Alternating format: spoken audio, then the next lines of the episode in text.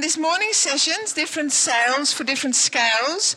We have David Swain uh, from Fino, Seppeltsfield and Fino Barossa. uh, we have Jenny uh, Mitten from uh, the Willunga Farmers Market, and we have Neil Retallick from the uh, Barossa Co-op. So who are they? David is the executive chef and co-owner of South Australia's regional dining brand Fino, Seppelt, uh, Fino. He boasts a culinary career of more than 35 years as exceptional and authentic as the food he creates. David's thoughtful approach and deep understanding of regional food and cooking techniques makes him one of Australia's most highly regarded chefs. After 14 years of success and a multitude of awards for Fino, David also contributes as a South Australian judge for the Delicious Produce uh, Awards. Jenny is the general manager of the farmers, Willunga Farmers Market. She's part of a team that currently delivers what was South Australia's first farmers market every Sunday here in Willunga. Having a passion for community and event management, over the past few, two years, she has enjoyed immersing herself in all that is Willunga, community and farmers market. Each week, around 2,000 loyal shoppers and visitors show up for fresh Fleurieu produce Authenticity is at the heart of the market's ethos, and Jenny enjoys working with her team to ensure the storeholders uphold these values and that the market continues to be a thriving place for farmers and producers to do business.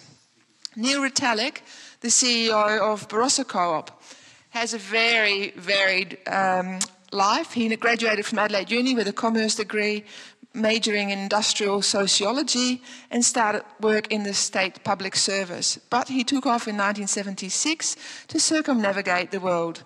He spent three months in a kibbutz in Israel and, just to be different, was a bricklayer in Germany for the summer. After some very different marketing roles, Neil has, since 1999, been involved with mutual organisations and is committed to the membership model of business ownership, as was practiced by national pharmacies and more recently Friendly Pharmacy in New South Wales, where he helped provide real value for their members. In early 2018, he joined the Barossa Co-op in the role of Chief Executive Officer. His member-based organisation is the largest retail cooperative in Australia, serving around 23,000 members. It employs 300 people and has a turnover of 60 million. So, welcome our speakers, please. Awesome to have you here. Have you worked out who's first? You good? So each has about 10 minutes and I'll time you. How would you like to be timed? Eight minutes for two to go? Five, five? Tell me. Yeah. My 12 year old timed me. I think I'm okay. just 10 minutes and then kill? Yeah, yeah okay. sure. Hi, thank you, Anne Marie, and thanks for the opportunity to um, have a chat today. Um, so, the Willunga Farmers Market is an authentic market. Um, as Anne Marie said, we've been operating uh, here in Willunga every Saturday for the past 17 and a half years. We operate with an average of 70% fresh and 30% value added stallholders, and we see an average of 2,500 people through the market each week. Um, and the market is frequented by um, locals and also visitors to the region. Um, the market is built on a membership uh, model where customers pay to be a member of the market and in return receive discount um, on all of their purchases as well as other benefits. Membership supports the operation of the market, um, keeps stall fees down, and assists to fund uh, projects such as our um, Farmers Market Scholarship that we award each year. Um, it's a $15,000 scholarship um, with three, uh, 12000 cash and $3,000 in mentorship um, for an aspiring uh, inspiring farming startup. Um, we're committed to sustainability of farming on the Fleurieu and encouraging young farmers to enter the industry. Um, so, who's making money at the Willunga Farmers Market and other farmers markets around Australia? Um, firstly, to be honest, um, we don't have um, figures and stats nationally on producer turnover they're not telling us. Um, there has, however, been a model developed in Victoria um, where producers at the Castlemaine and Bendigo farmers markets will anonymously share their weekly sales um, with the management over there, and this will assist these markets when seeking funding support from local and state government in the future. So it's certainly something that we'd like to, to look at um, here in Willunga as well. Um, fresh producers here in Willunga um, are doing well. They've been, we've got stalls that have been trading for many years, um, some right from the very first market that was held um, over in the Alma car park. Um, and they stopped selling to wholesale agents, um, growing produce based on customer request and demand, and simply falling in love with the market lifestyle. The pride of receiving feedback about their product from those that are consuming it and creates great social connection and personal satisfaction. Um, fruits, proteins, including megs, uh, megs, meat, eggs, and dairy. Um, and I think you've heard from Chris and Emily, um, local farmers with their amazing sourdough. They're also doing well the storytellers, um, those stalls who have embraced the world of social media and digital marketing to keep their customers informed about, about what's available, taking special orders, building their brand, and a loyal following of customers who then spread the good word about their produce and, and the market.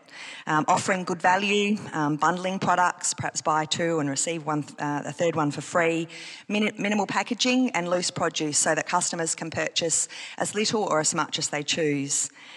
The constants, um, customers who choose to shop at a farmer's market um, are obviously making a conscious decision um, to be there, often planning their weekend activities um, around a visit to the market to stop, stock up on their produce for the week. And they're really disappointed um, when their favourites come and go without any notice.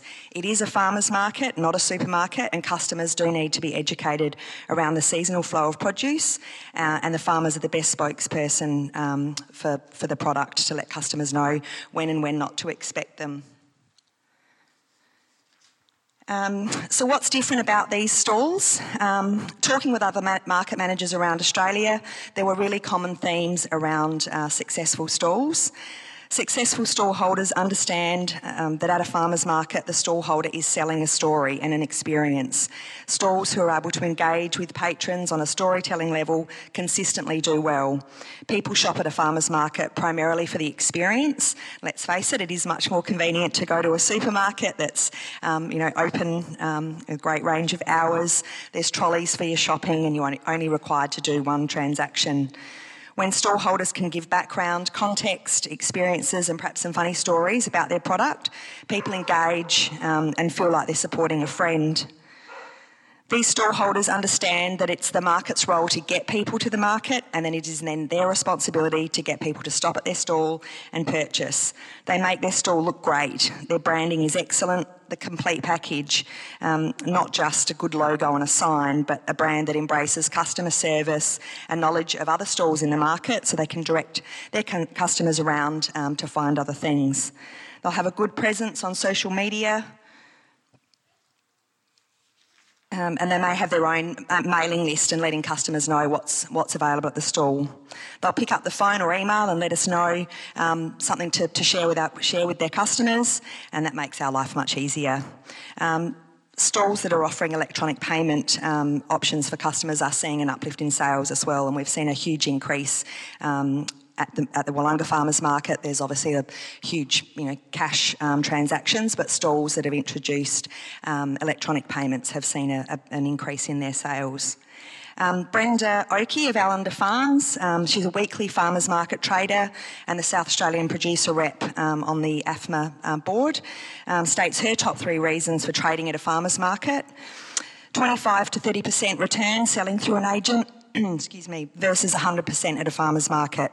She can sell everything. There's no grading of her produce and no wastage. And it's cleaner farming. She's not forced to use chemicals, often required to sell through an agent for consistency of product look and size. It's good for her health, she says, and for her customers. Uh, another example of success here in Willunga uh, would be Feather and Peck pasture raised eggs. Um, they have a weekly stall and see um, use uh, the farmers market as a retailer. Um, Willunga being their second um, biggest outlet, where they're selling on average 300 dozen eggs per week, and then their largest retailer uh, retail outlet being the Adelaide Farmers Market, where they sell an average of 500 plus dozen um, per week. They tell their story through signage and verbally. The market provides an opportunity for them to sell excess supply, smaller eggs and trays of 30 eggs, commonly known as slabs of eggs, um, king size eggs which don't travel well and uh, to other retail outlets. No waste, and it's a win win. They also work with other stall holders who use their products, breakfast stalls and baked goods, and these stalls become adv- advocates for the quality of their product. At the Adelaide Farmers Market, they also use the opportunity to promote other metro based retailers of their eggs, so grocery stores and um, butchers, etc. They also educate um, metro based customers um, on their farming practices. So, in summary, um, the presentation of stall and self um, letting you know, customers know where the produce is farmed, how it's farmed, the farmer being present um, and being able to, to answer questions and hand sell their product. Um, redistributing stock levels throughout um, the market. They say the early bird catches the worm, um, but um, many of the late arrivals to the market are often visitors or first timers who've slept in and don't realise you need to come early. Um, so stall holders that are, you know, moving their stock around rather than just packing up and, and wanting the pa- uh, time to pass by are attracting uh, those later customers to the market um, and doing quite well. Um, so, what can farmers do to get the most out of attending a market? Um, embrace and make a, a, commitment to the market. Farming can be an isolating and lonely gig. You're at the mercy of the seasons and other challenges, and the spirit of a farmer's market is good for you. Building social networks and connections, new collaborations is the, farmers, is the stuff that farmers markets are full of. Um, an example that was shared with me recently, the Bellingen Farmers Market um, on the East Coast, which I think has just been running for four weeks. Um, they shared a story with me about a farmer who reached out to them. He'd been selling to supermarkets large scale for 30 years, and about 18 months ago, he changed his farming practices with some mentoring, scaling down and, and growing cleaner produce. He heard about the farmers market and reached out to see if he could have a stall.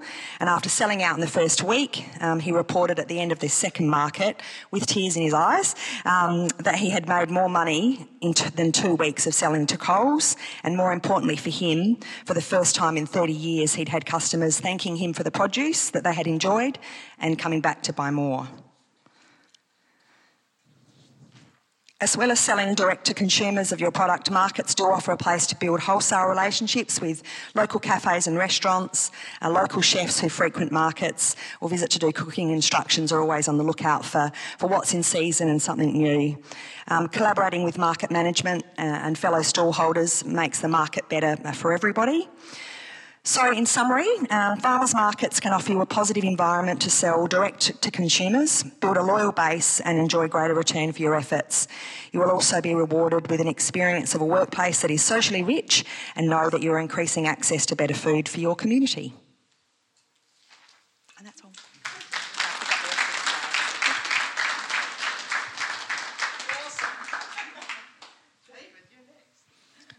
Um, good morning.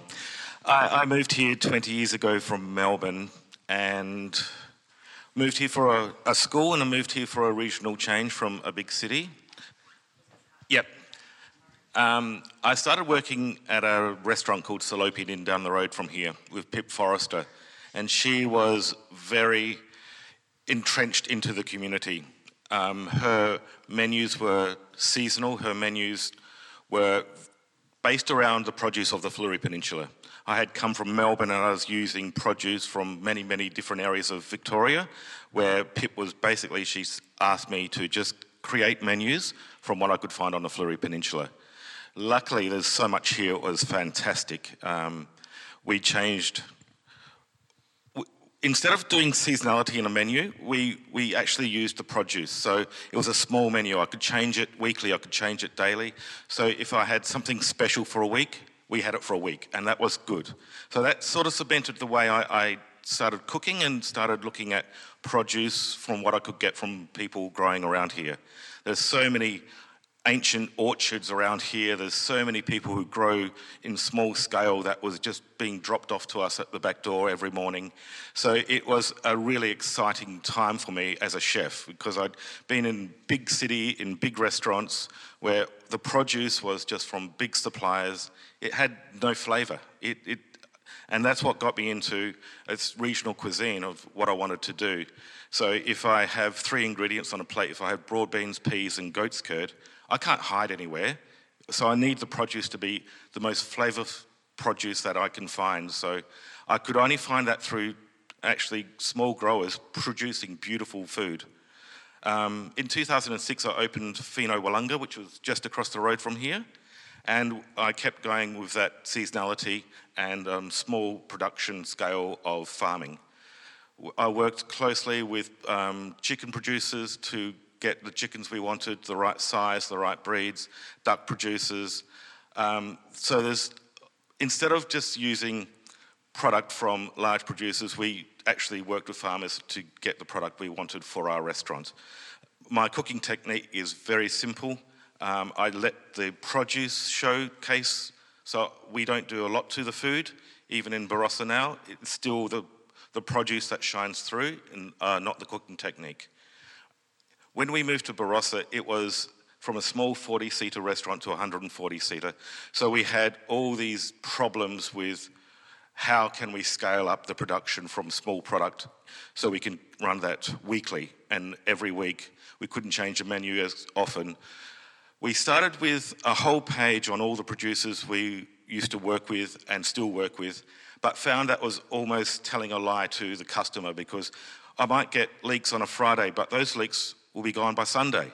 So I might say this is from this farm, but that was a lie on Monday because the leeks we were using on a Monday were not from that farm, it was from another farm. So we've got floor staff now who tell the story on where the product is from daily, so we don't have that issue. I mean, we will get three lambs a week. Those three lambs might be gone by Monday too. So we'll then use another supplier. So it's all about telling the story of the product and um, getting through to the general public why it's so special to eat regional food and so special to, to be in the regions eating the product from the regions. Adelaide, all the chefs are actually uh, coming to the, the party and telling a story about produce now. It's really important that we have a connection to the farms so we can tell the story of the farmer too. It's um, very interesting to see how the food and restaurants have changed over the last 10 years. Um, it's more about the product, less about the chef. Chefs can be really tricky people. Um, and it's, it's, it's great that there's a relationship back to the farm. It started throughout the regions. I, I do believe the best restaurants in Australia are in the regions, not in the cities. And that is because they have a very close connection to the actual product that they are cooking. Um, the issues we have in many ways are storage space in our, in our cool rooms. We might get product once a week from s- small growers, and that's always been an issue for a bigger production kitchen. Um, we will get a lot of product, product on one day, and we have to organise that so we can last that for three or four days. So we have, in the Barossa, we have worked where we've got farmers that drop stuff off Monday, Wednesday, Fridays. We have bits coming in on the Sundays also, so we can keep that production and the continuity of the product right through the week. Um, I'm, I'm still amazed that we can go through a huge amount of product just in a day. It's, it's an amazing amount how much we can sell in one day. Just thinking you, you might think, oh, we restaurants don't use a lot of product, but they can use huge amounts of product. So it's always it's always interesting to see how much a small restaurant can turn through. I mean, we've got we used to have chicken growers up in the Clare Valley. We'll go through 150 chickens a week, um, which is a lot. We'll all come in on a Wednesday, and then we have to produce those and get them through for the whole week. But, you know, that they may not, if we have a busy week on chickens, then they may not run right through. So that we, as a chef, we need a flexibility to be able to keep that product running through, but also change it up when we can. Um, I'm not sure what else I need to say. Yeah. Yeah. Thank you.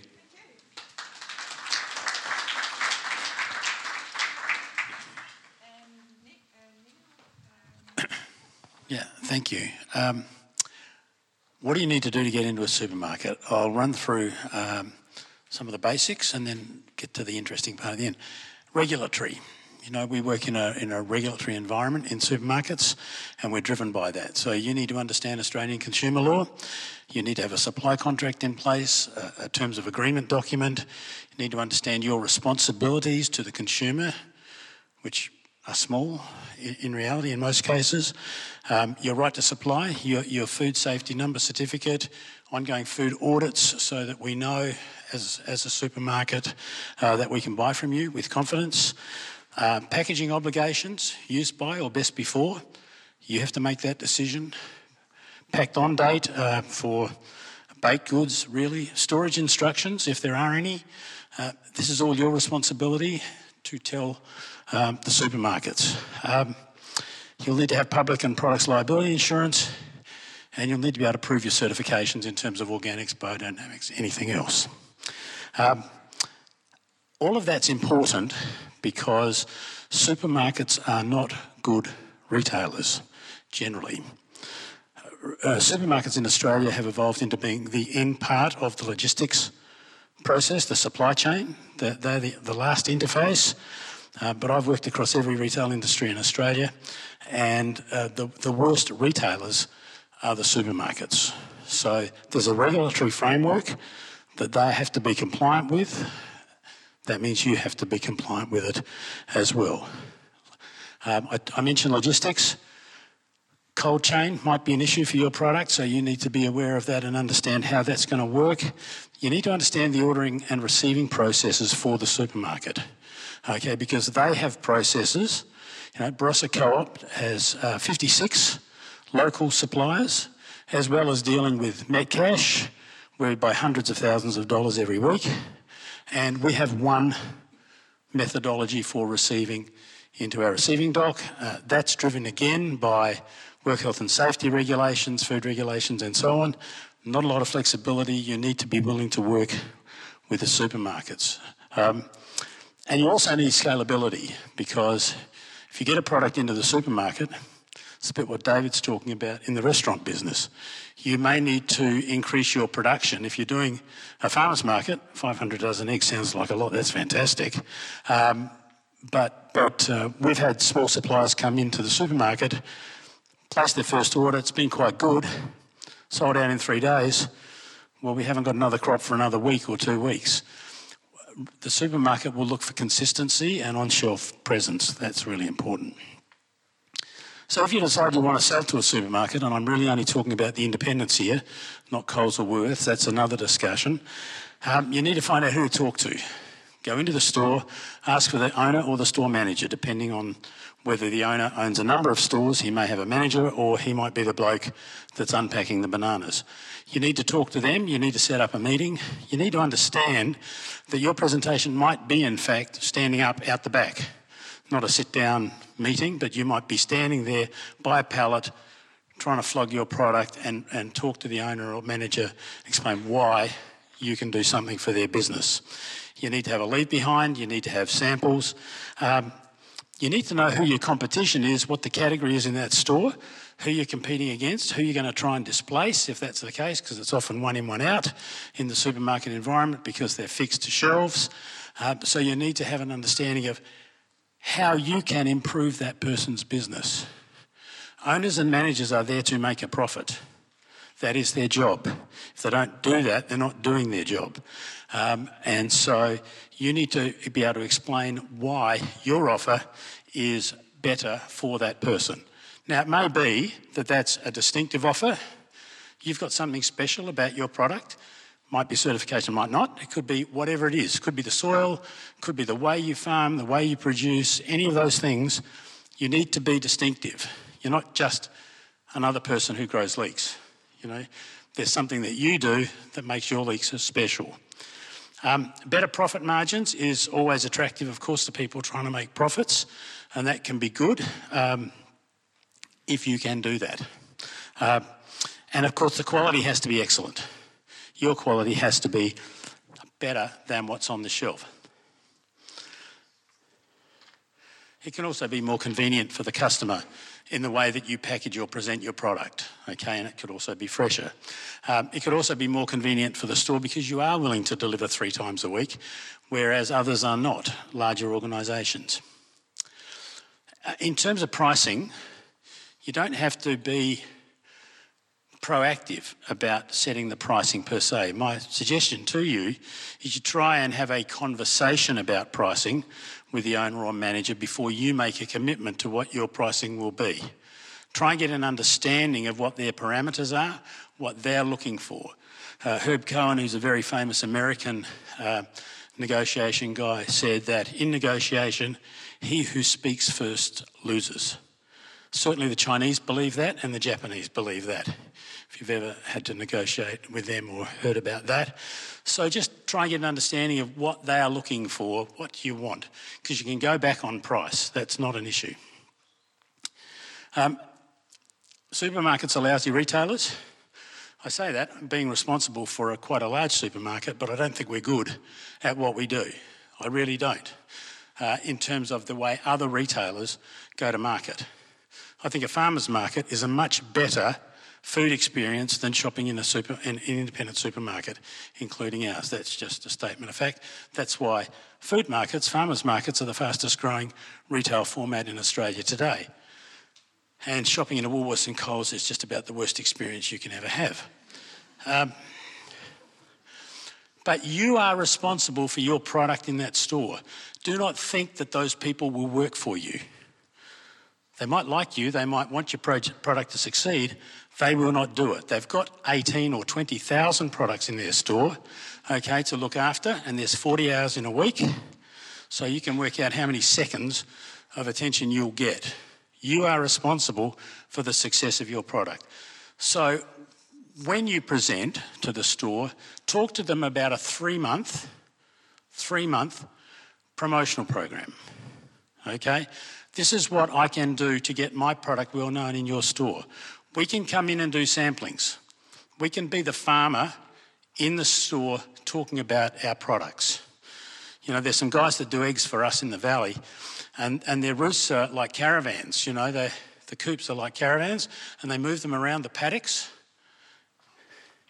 There he is. Yeah, yeah, excellent. So I didn't know that, but I was in the store one day, and there was this bloke here talking about the eggs. And, that, and it's just a fantastic story.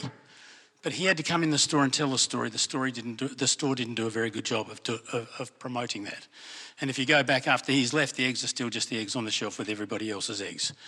You have to help drive the business. I mean, I say that.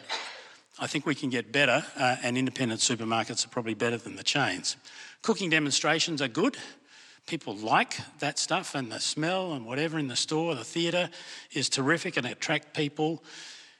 Educational flyers. Why am I so good? Leave a takeaway on the top of the shelf. My, my product is great because blah, blah, blah, blah, blah. This is what I do. You know, and the staff can use those uh, with the product.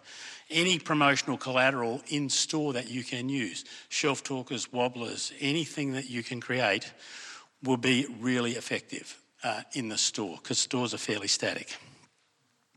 The last thing I'll say in that is avoid price discounting that no one ever grew a brand in the history of the world by reducing the price of their product. All they did was revalue their product. If you believe in your product, you'll charge for it what is a fair and reasonable price in the context of the market. And it may well be the premium price, and that's fine. When the store manager or owner says, Well, what will you give me? Let's discount it and get some volume, don't do it. Work against it. Lots of activity in the store is much better at building your brand than price discounting. You may need to, on the opening offer, sweeten it by saying, I'll give you an extra, you know, discount or whatever for the opening order. Uh, that's fine. He can pocket that margin, but do it on the basis that he'll pocket the margin because that's what he's after, not based on the fact that because you've given him an extra 20%, he, he wants you to drop the price by 20%. Price discounting is it kills premium products and it never built a brand. Um, in terms of independent supermarkets in Australia, Foodland today has 25% of the South Australian market. So, you know, it's a decent business and they're people worth talking to, no question about it. Uh, a big part of that is Drake's. But Drake's is splitting out of Foodland uh, 1st of October or November later this year, so they'll be separate. So the Foodland share drops down to 20%. I'm almost done. Um, so um, you'll need to, there are different groups to talk to, but talk directly to the supermarkets I'm not talking about going to Metcash in any of this, and I don't suggest it. You want to be a direct supplier to the supermarkets, okay? Um, and you've got to be distinctive. Um, that'll do me. I'll stop there. No, no, that's fine. I'm just to simply say that shopping local, you know, is not a call to action. You know, if the local product is not good or it's not presented well, it's not available, then shopping local is meaningless. You've got to be, uh, really emphasise this in retail environment. You've got to be distinctive, you've got to have a story to tell, but you've got to understand the regulatory requirements as well. Thank you.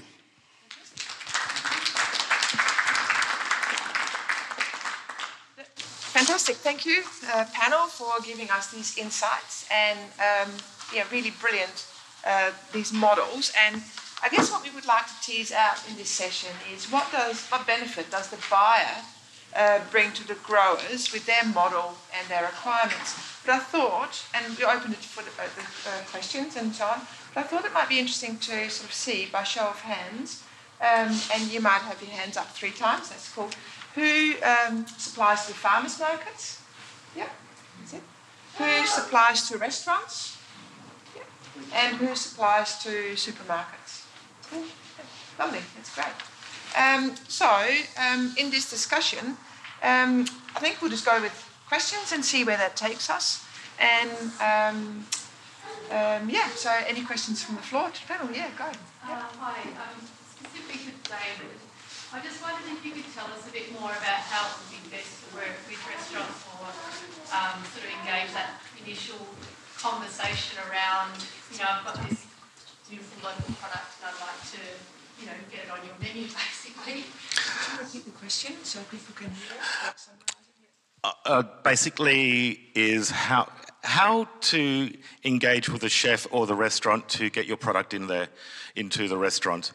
Um, Finding a time to speak to a chef can be fairly tricky. There always seem to be time poor. They're in their own little worlds in their boxes of a kitchen. Um, they can seem fairly arrogant because they're just doing their job trying to get ready for service. So, picking the right time for a chef is always fairly important, either by ringing the restaurant and getting um, a verbal time to meet them or by emailing.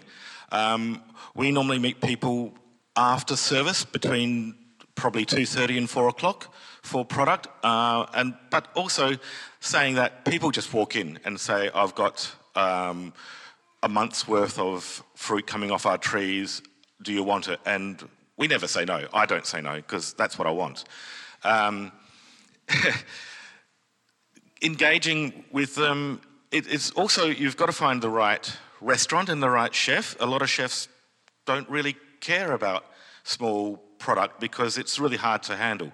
You know, they'll have a, a menu running and that the product that we might get might only run for a week. So it's, it's, it's having that consistency of the product, or you find a chef in a restaurant who has the flexibility to just use that product for the time it's around. So seasonality of a product is fairly important, but also if it's a small run product, um, there are chefs and restaurants out there who will just use that product for the time it's there.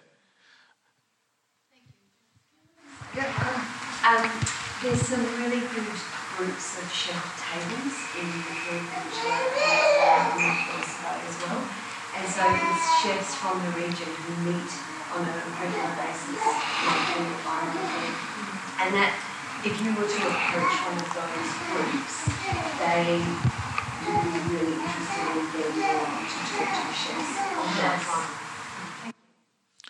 in Barossa Valley, um, Mark McNamara is running the chef's table. Um, it's it's only been going for about two months, um, and part of of that group is Sam Smith, who's my head chef up in um, Barossa Valley. He is going to start talking to farmers and growers and on the Tuesday night when all the chefs get together, they're going to invite a grower in. When, we're, when I was down on the Fleurieu Peninsula with Fino down here, we would have chefs' tables and we would invite growers in so we could get a better understanding of basically what the grower needs from a restaurant so we can have this relationship that works for both parties pretty much. And also understanding how the product is growing, have a better understanding and, and knowing what is coming through in a month's time, knowing what's coming through in three months' time, so the chefs can actually plan around the product coming through.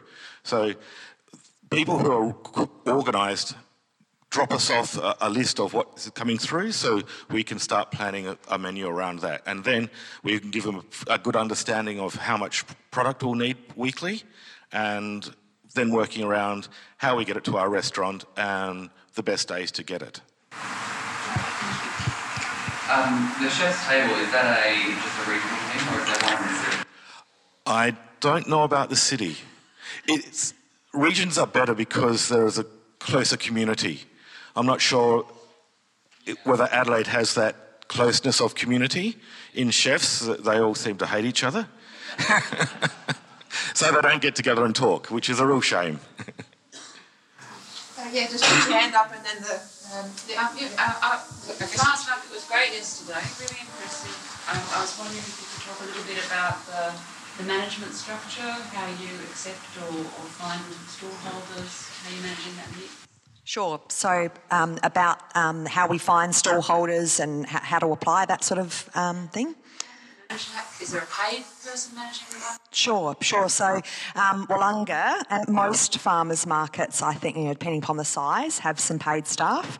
Um, we have the equivalent of two full-time um, staff. So, um, myself, um, Richard, and Richard might like to put his hand up there. Richard Bennett um, is the operations manager for Willunga.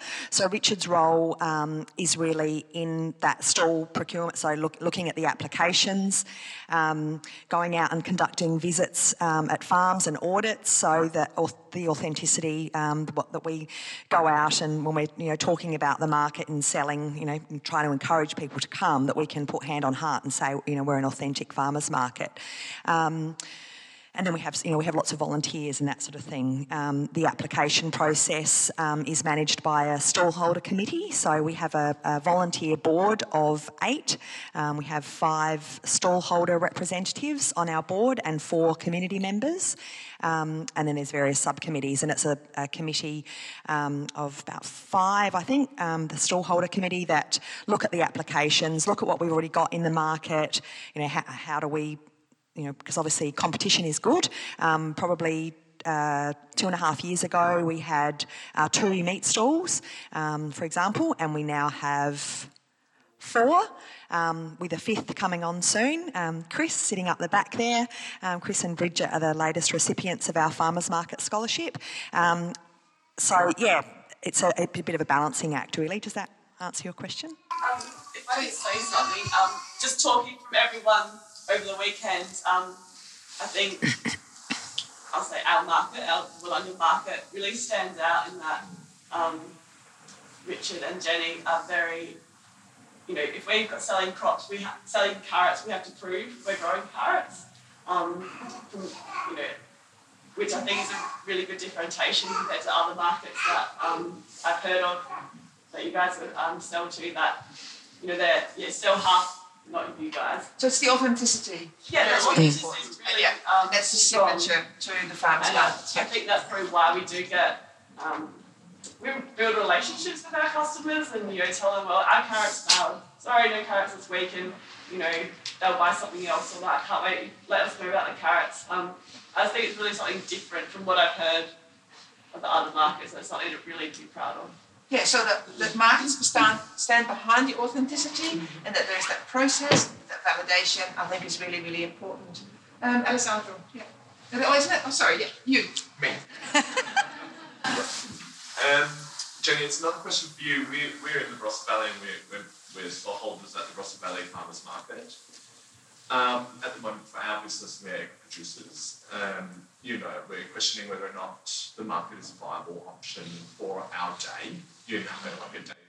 If you want to pay yourself. yeah, so it's a great way for us to meet people, uh, other, you know, people who eat our products. Um, but I, I, in your presentation, one, yesterday I was at the markets and it was amazing. And then talking to other egg producers and hearing the volume that they're pushing through and they're selling at markets, I'm kind of like heartbroken in the market, you know. Um, but you know, I, one thing you said is it's the market, it's management's responsibility to get people through the door, and it's our responsibility to sell to them. I feel like in the Barossa, particularly, that, that that is how do we hold management accountable to that is one question. And the other question is when we're looking at getting into other markets, and say for the Adelaide farmers market, we've got farmers who have 10, 15, 20,000 hens. Does the farmers market have a responsibility for defining the types of farmers that they're they're engaging with? Like, is there a standard that we're kind of with now? And I'm, that, I'm not kind of just saying how can we compete with that, and say Adelaide, for example, and how do we engage with the governance structures to say, as market storeholders, you know, like 50% of the storeholders at um, the Ross Valley Farms not value added products, not farmers are leaving, you know.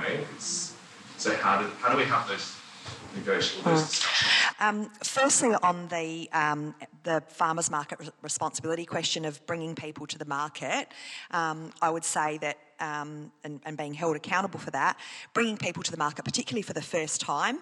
Um, once people are there, and forget to get them to come back, um, they need to have had a good experience, purchase great product, and, and that sort of thing. Richard, I don't know if you want to get involved in the conversation on that around the the volume of we're kind of, I guess, lucky in a way. You talk about scale and stuff like that. Where uh, our market is built on a, a regional basis yeah. in terms that, that you guys are outside of our So it's open pretty well to anyone in our region that really is, you know, wanting to get involved. But um, so the scale thing isn't doesn't come into contention. In fact, we're probably a bit scale poor, if you know what I mean, like in terms of businesses in our area. So, um, so that takes care of that um, side of your question, I think. But um, there's something else too. But, um, ask a supplementary question to that is how much external marketing does Willunga Farmers Market management do of the market versus individual storeholders building social media um, so there's some of our stallholders are very active on social media, others not at all, um, and talking generally sort of around um, the country that you know it sort of it varies. Um, as far as the things that we do, um, obviously social media, um, some local publications, so monthly, or not monthly, like magazines like the Fleurieu Living magazine.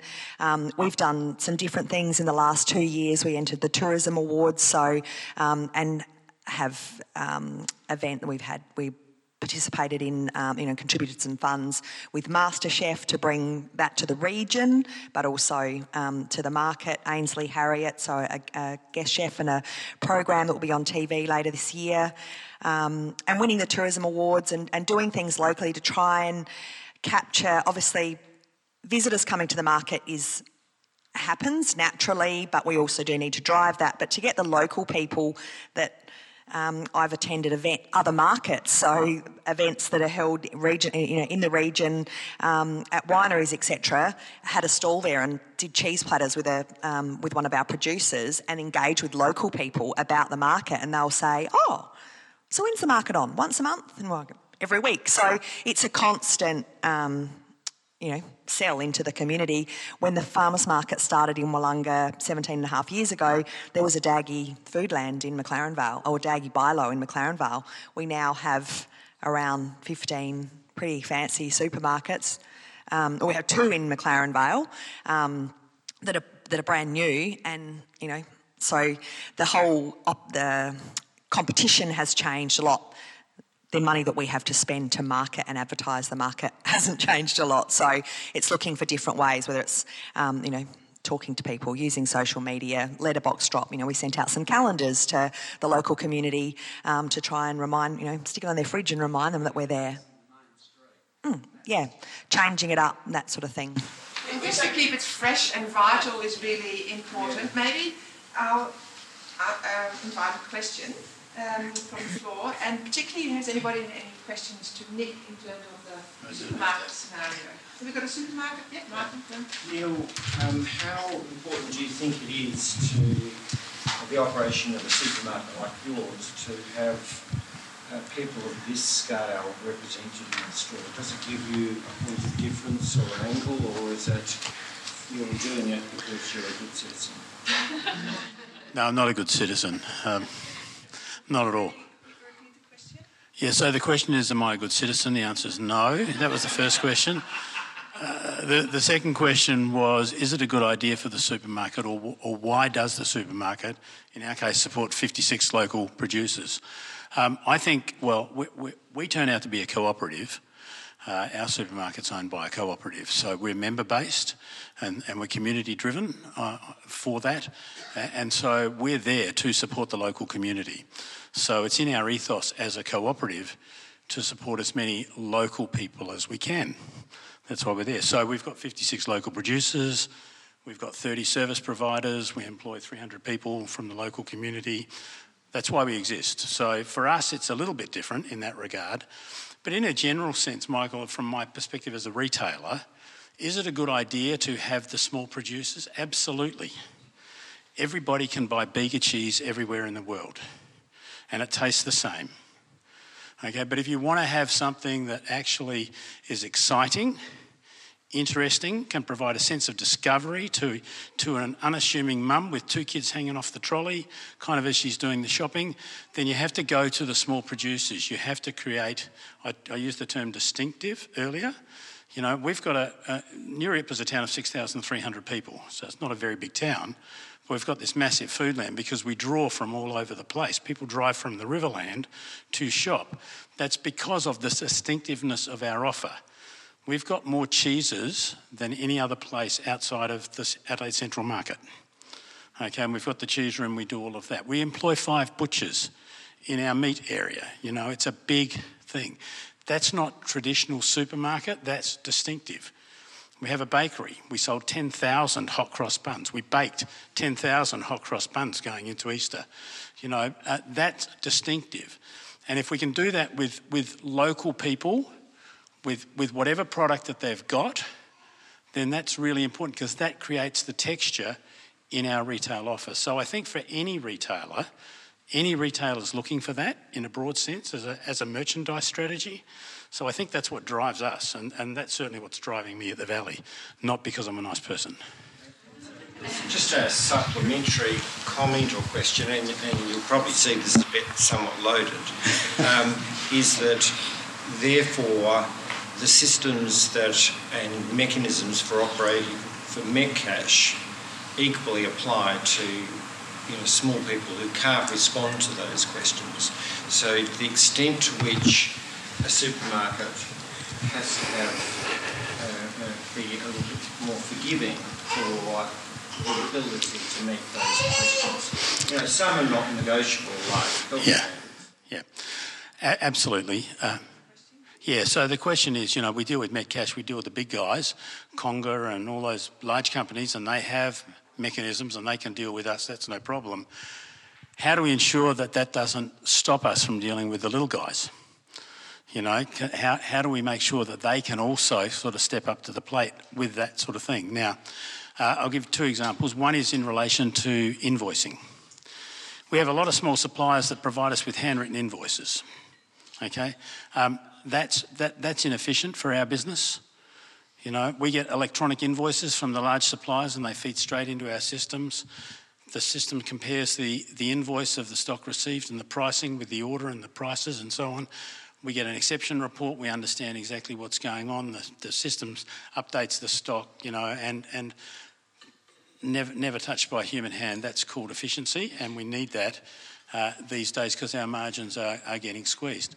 So, what we're doing in relation to invoicing is we are of the view that every person that is capable of growing something or making something that they could supply to us knows what an Excel spreadsheet is. That may not be the case, but it's actually, if that, that is the case, it's not so hard to learn. So we're changing, we're getting our computer system varied so that we can accept someone creating, giving them an Excel template and then they can create a, a, an invoice on that by putting in the quantities received. They email that to us, and our system will automatically open the email, download the invoice, and put it in as an electronic invoice. So we're doing that because we want to continue to do business with the small with, with, with the small producers because it's really important to us that that happen. So we're working on that now. We've just created the, we are just creating the templates for that. Then the software company's got to do the mapping and all that sort of stuff. So it'll be a few months, but eventually that will happen. In terms of some of the other things, like we have a receiving dock where stuff comes in the back door at Foodland, um, you know, and we get lots of trucks come in there every day. Um, you can't pedestrian access that because of work health and safety issues. You can't actually walk in there, there's no pedestrian access. So if someone wants to deliver to us, they have to be willing to drive their car in or their whatever it is. So we had a recent experience with a flower producer from the Barossa Valley, a local flower producer. She was actually, the flowers are right at the front of the supermarket. She was just walking in the front door and putting a stock in. Then we didn't know what she'd delivered. a paper invoice would appear some other place. So that, that wasn't really good. We didn't really like that.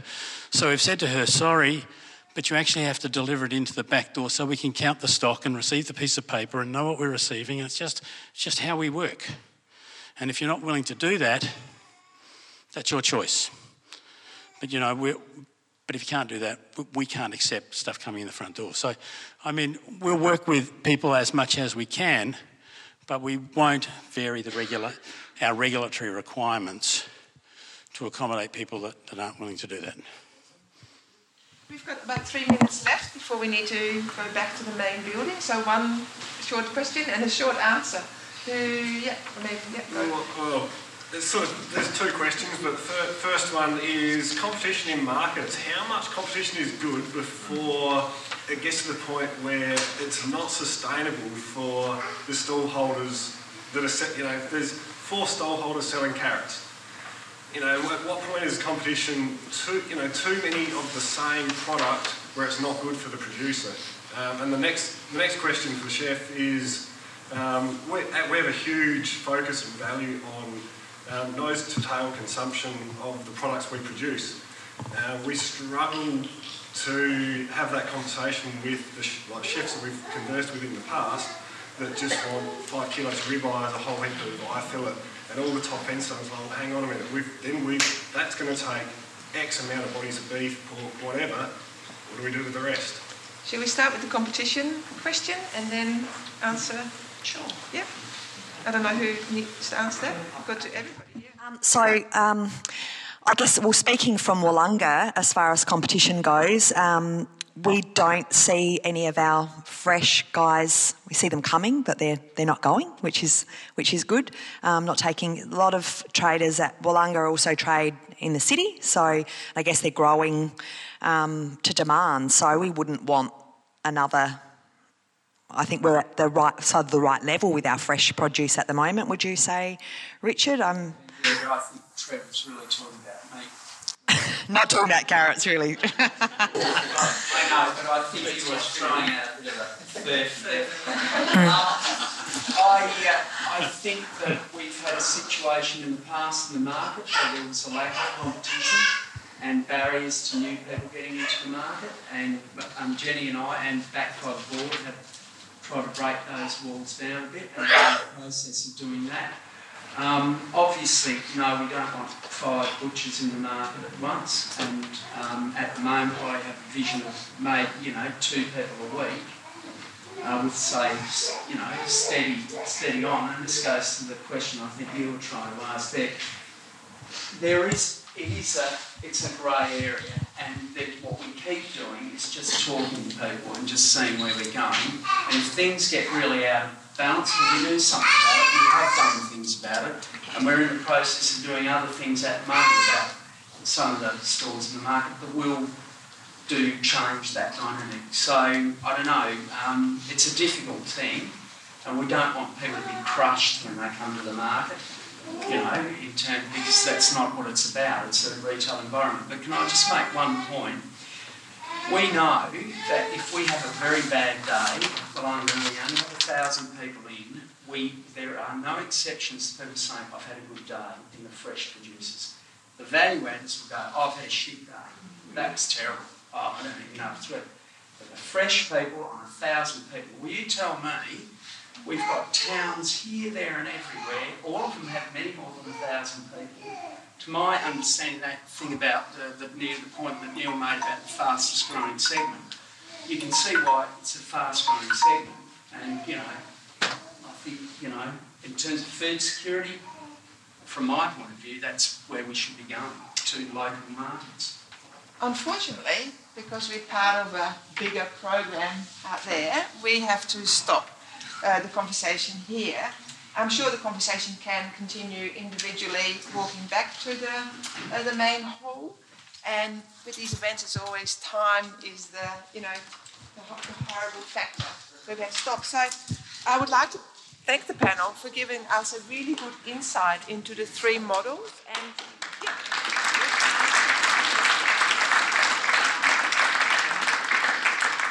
And I guess the message for all of us is that we need to do our research. We need to work out who we want to supply, when we want to supply, how we want to work our businesses, and then have the conversations with people like our panel to see where we really fit, feel comfortable, and are happy, and stay happy. And, you know, the research, I think, and the conversation are the really important bits. So thank you, and please follow us to the main hall if you have time. There'll be a brief session.